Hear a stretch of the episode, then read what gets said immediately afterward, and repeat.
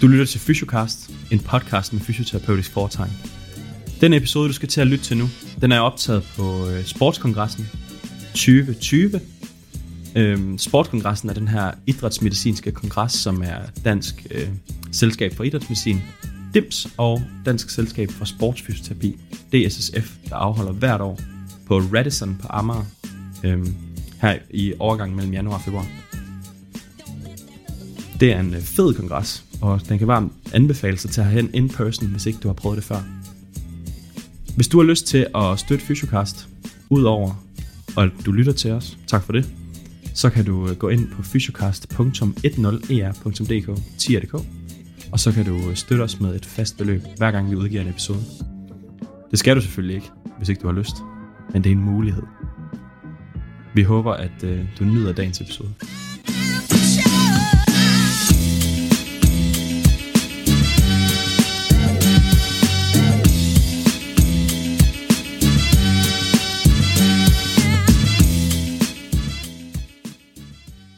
Hej og velkommen til, Kristoffer.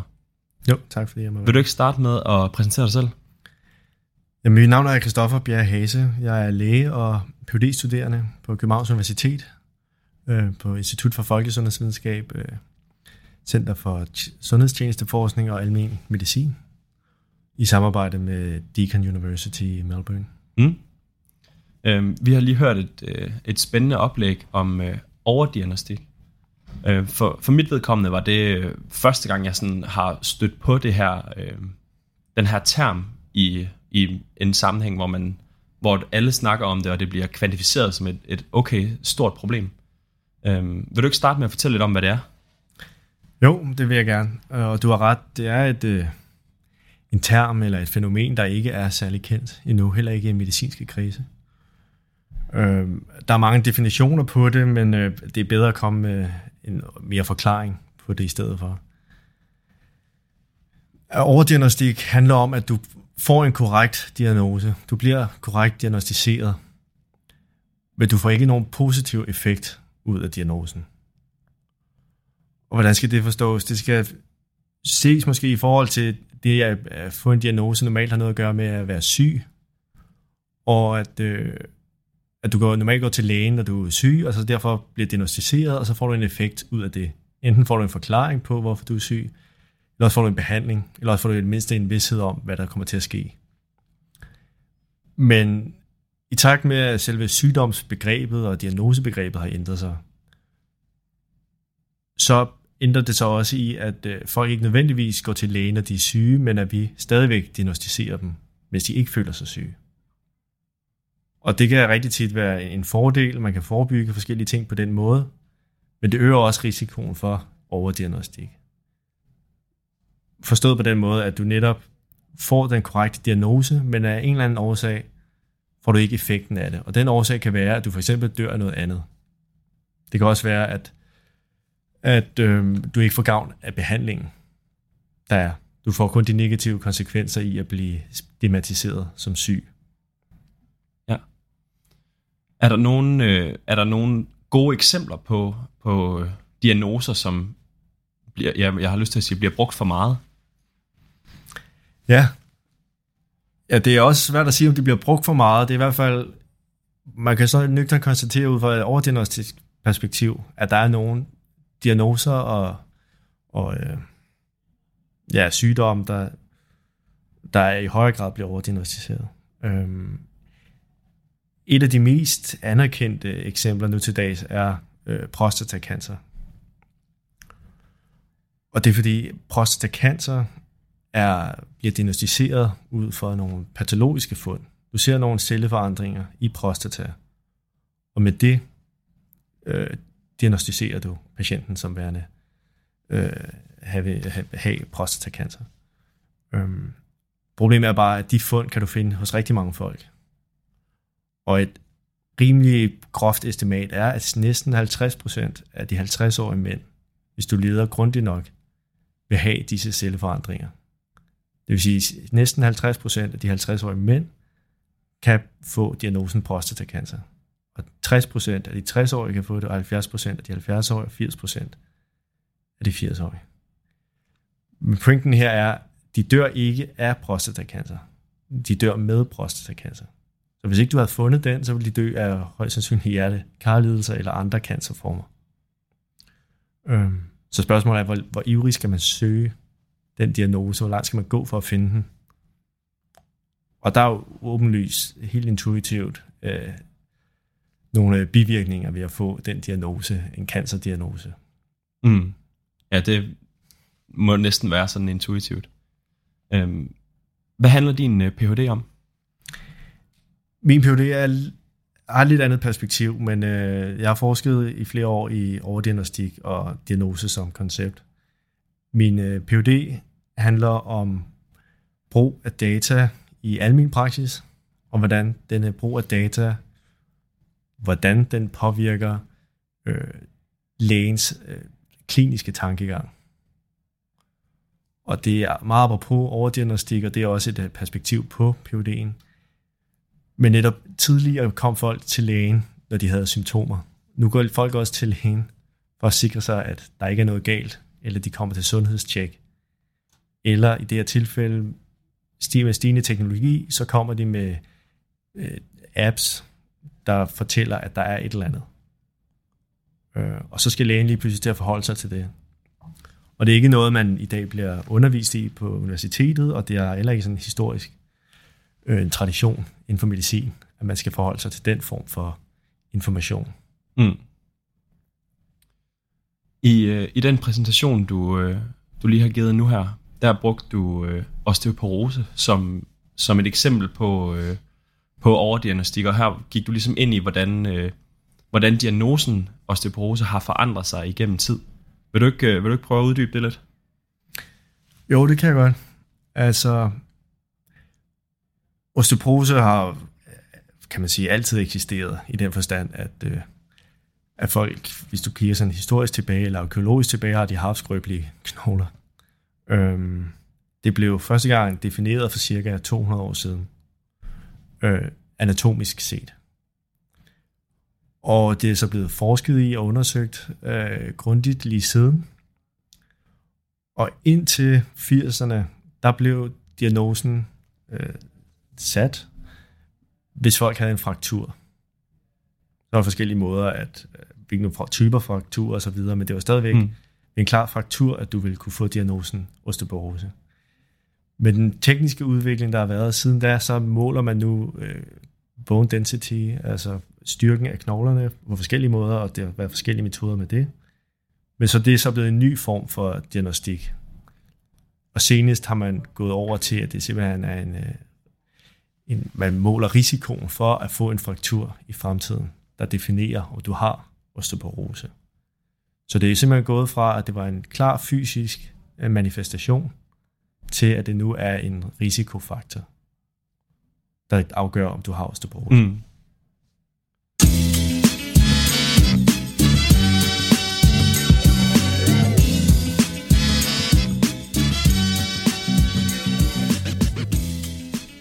Det her, at diagnosen har, har, ligesom har flyttet sig i tid, det er ligesom drevet af nogle, øh, af nogle strukturer. Så det er både, øh, du fortalte om, at, at øh, patienterne selvfølgelig har, har en eller anden interesse i det, og at, at øh, der er nogle finansielle interesser. Vil du ikke prøve, prøve at sige lidt om det? Jo, altså man kan sige, selve faget, eller hvad skal man sige, området over diagnostik er jo relativt nyt, så det er begrænset, hvad der er af forskning inden for det, men der er trods alt noget i løbet af de sidste tyve år. Og der, der er mange måder at, øh, at forklare det på. Og de er alle sammen noget at have det i, og de er samtidig alle sammen selvfølgelig forsimplede, ikke? Men altså, der er en måde at se det på, og det er i to overordnede grupper, der er overdetektion og overdefinition. For at starte med det, så kan man sige over... Øh, Detektion, det handler om, at øh, vi simpelthen bliver bedre og bedre til at måle ting. Øh, og det er særligt noget, medic- den medicinske videnskab også har gjort brug af, at øh, det er ikke længere bare et røntgenbillede, vi kan tage. Vi kan tage C T, vi kan tage fuldkrop-C T, vi kan tage M R-scanninger, vi kan lave alle mulige fysiologiske undersøgelser af kroppen. Og så er der jo ikke meget langt fra at kunne måle meget mere til at også finde meget mere.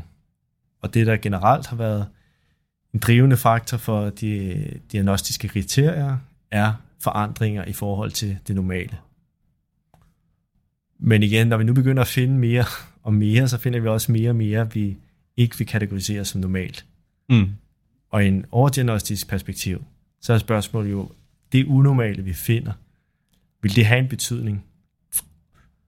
Og så er det jo for det første svært at sige, men det er jo rimelig tit sådan, at der er nogen, der vil opleve et eller andet med de forandringer, mm. men der er også nogen, der aldrig vil opleve de forandringer. Alle det med prostatacancer før, altså de forandringer, der er af celler. Vi har alle sammen forandringer i vores celler. Hvis vi dør af en bilulykke i morgen, så er det jo ligegyldigt med de forandringer, vi har i kroppen. Men vi finder flere og flere af de situationer. Så det var overdetektion. Den anden del, det er overdefinition. Og igen, man kan sige, det handler jo om, at vi skal jo stadig definere diagnoserne. Vi skal jo stadig have en eller anden beskrivelse af en sygdom. Og hvor det med de nye teknologier, med den her forhåbning eller forventning om, at vi skal leve længe og sundt, så har vi også en lavere tolerance for, hvad vi mener er usundt, eller hvad der er et problem. Så det vil sige, hvor du måske tidligere krævede, hvad skal vi sige, igen prostatacancer, jeg ved ikke med sikkerhed, men hvis man siger, altså symptomer i højere grad tidligere, ja. så nu, så er det jo netop, at du kan finde det ved, at sige, hvor mange celleforandringer finder vi. Og hvis nu, tænkt eksempel, men lad os sige, at du skulle finde ti celleforandringer før. Hvorfor ikke otte? Altså, ja. Og det, du kunne sikkert finde en effekt ved det, og du kunne sikkert finde en positiv association. Og så, okay, hvorfor så ikke syv eller seks? Og ja. Det er jo så det, der menes med overdefinition. Vi udvider, vi nedsætter tærskelværdierne, eller vi simpelthen bare bliver mindre tolerante over for forskellige ting. Et andet moderne eksempel, der bliver diskuteret meget, om det er overdiagnostik, eller om der er overdiagnostik, om det er overmedikalisering, det er jo Prolonged Grief Disorder, altså ja. forværret sorg, vi snakker om i disse år. Og som er blevet anerkendt af W H O som værende en, en diagnose også. Altså, og det altså at, at, man er, at, at en, en rigtig sorg fortsætter i længere tid, ja, end, end den der burde. Og igen, der er kun et engelsk term for det, Prolonged Grief Disorder, der er ikke et godt dansk ord endnu, der bliver diskuteret mm. det, og jeg er ikke ekspert på det overhovedet. Det var kun for at komme med et andet eksempel, ja. hvor man siger, at der er det ikke en klar definition, eller tærskelværdi, eller en teknisk måleenhed. Der handler det om, at hvor det altid har været et vilkår, at vi før eller siden vil øh, opleve sorg, så er det jo et ret stærkt eksempel på, at nu tolererer vi det i mindre grad. Mm.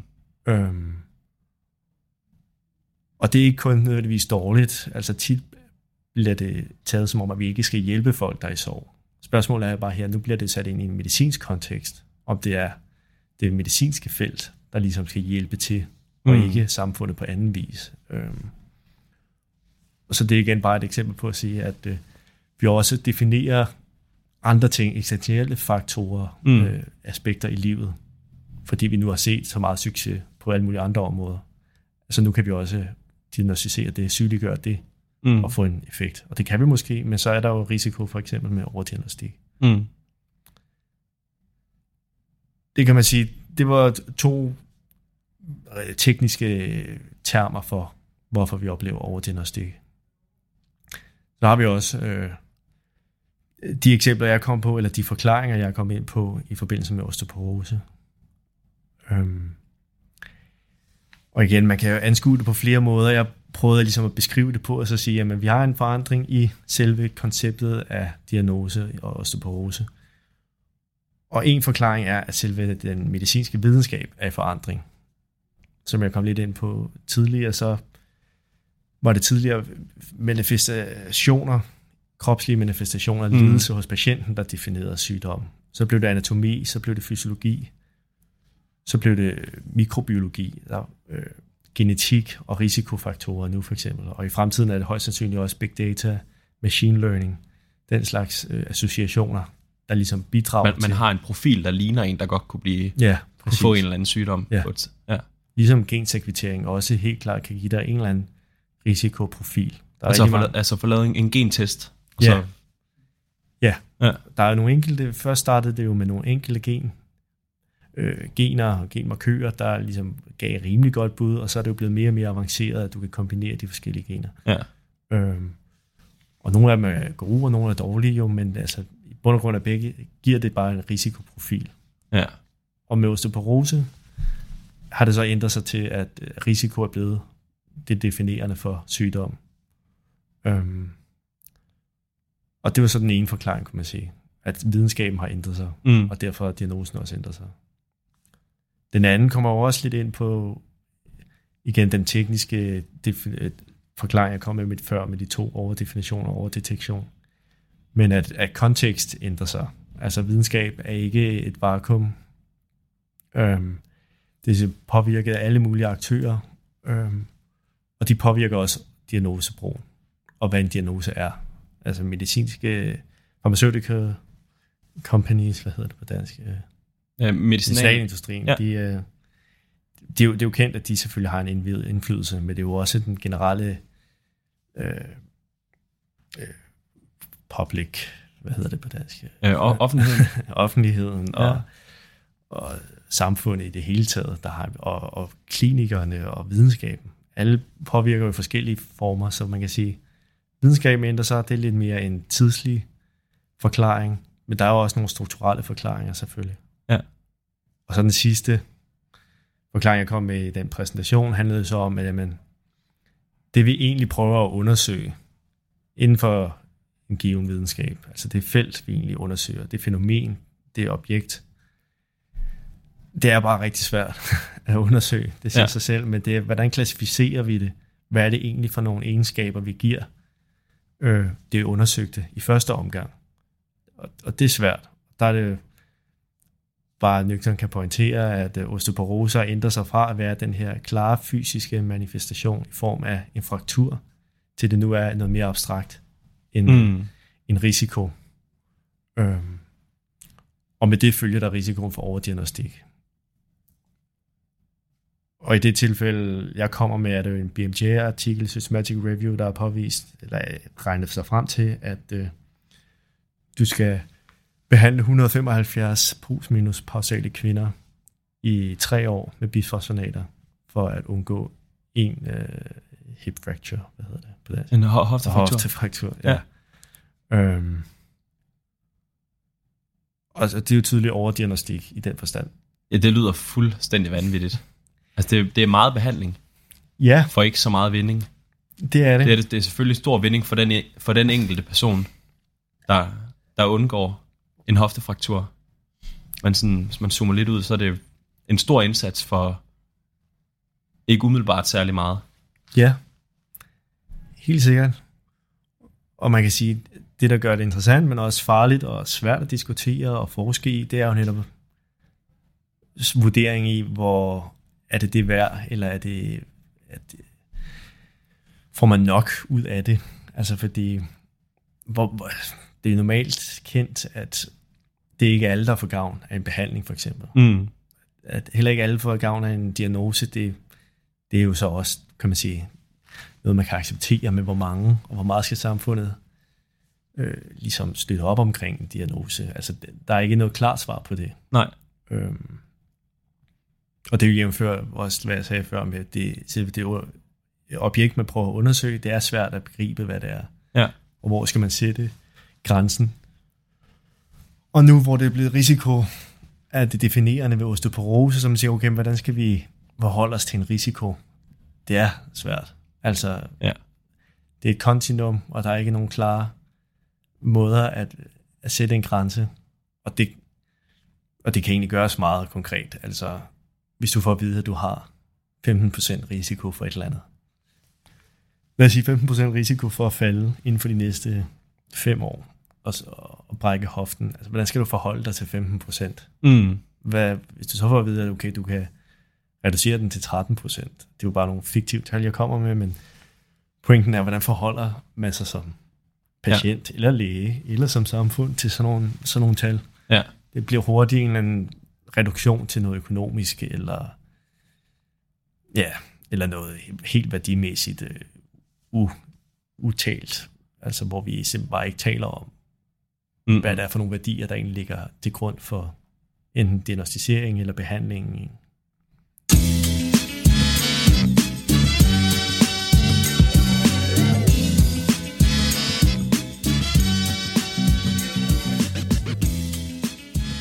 Taler man om, hvad, hvad nu, nu er det, går vi ud fra øh, primært klinikere, der lytter til det her, øh, taler man om inden for sådan øh, overdiagnostik øh, menneskerne? Taler man om, hvordan man undgår det her? Hvad, hvad kan man gøre som kliniker?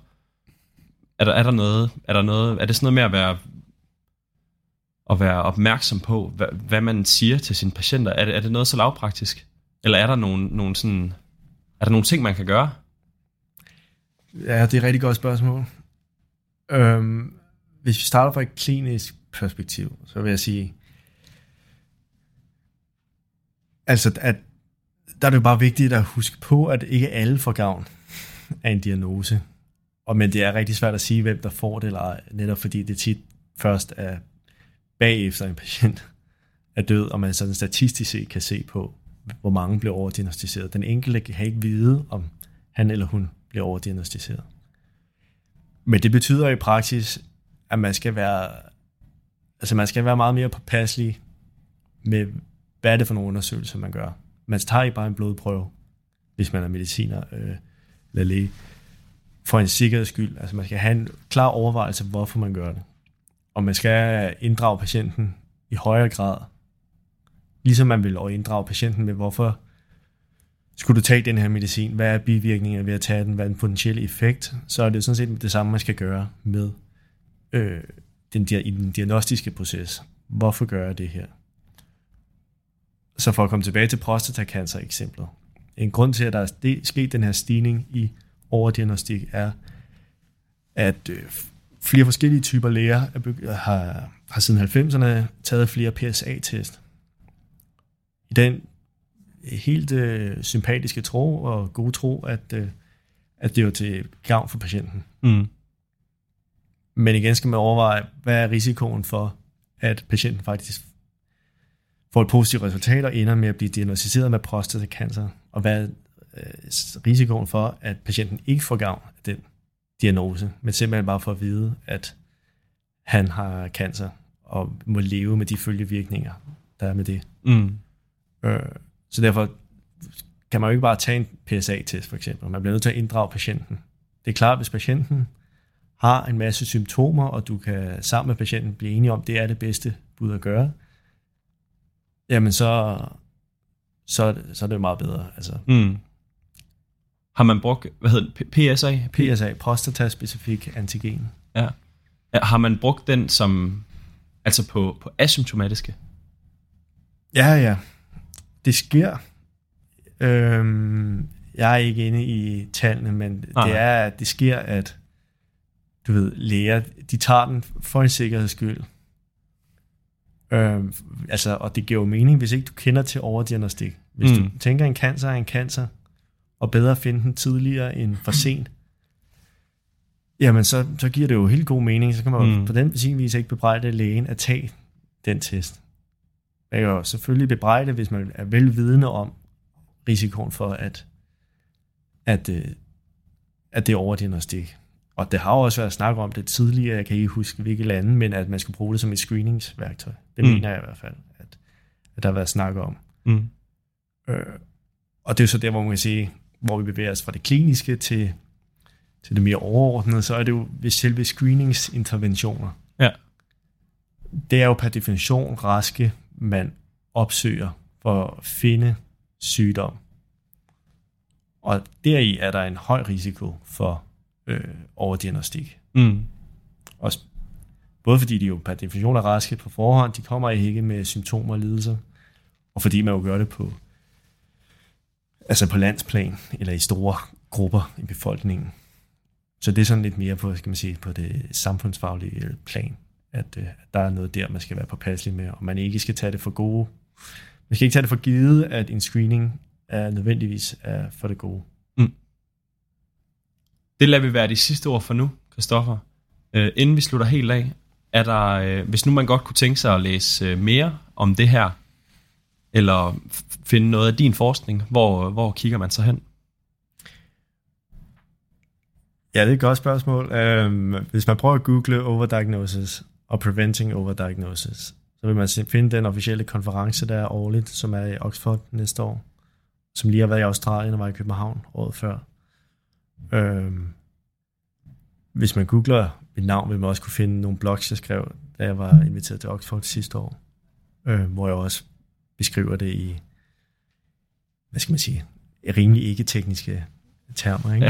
Ja. Øhm, ja, jeg tror, at det er det bedste. Det er så fint, jeg har. Det er så fint. Tusind tak for din tid. Ja, selv tak.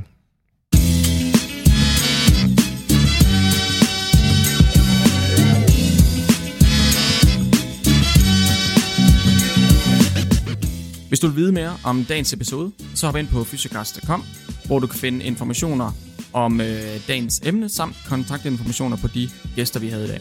På vores hjemmeside har du også muligheden for at trykke støt Fysiocast. På den måde så kan du bidrage med et fast, lavt beløb, hver gang vi udgiver en episode. Tusind tak, fordi du lyttede med. Vi lyttes ved.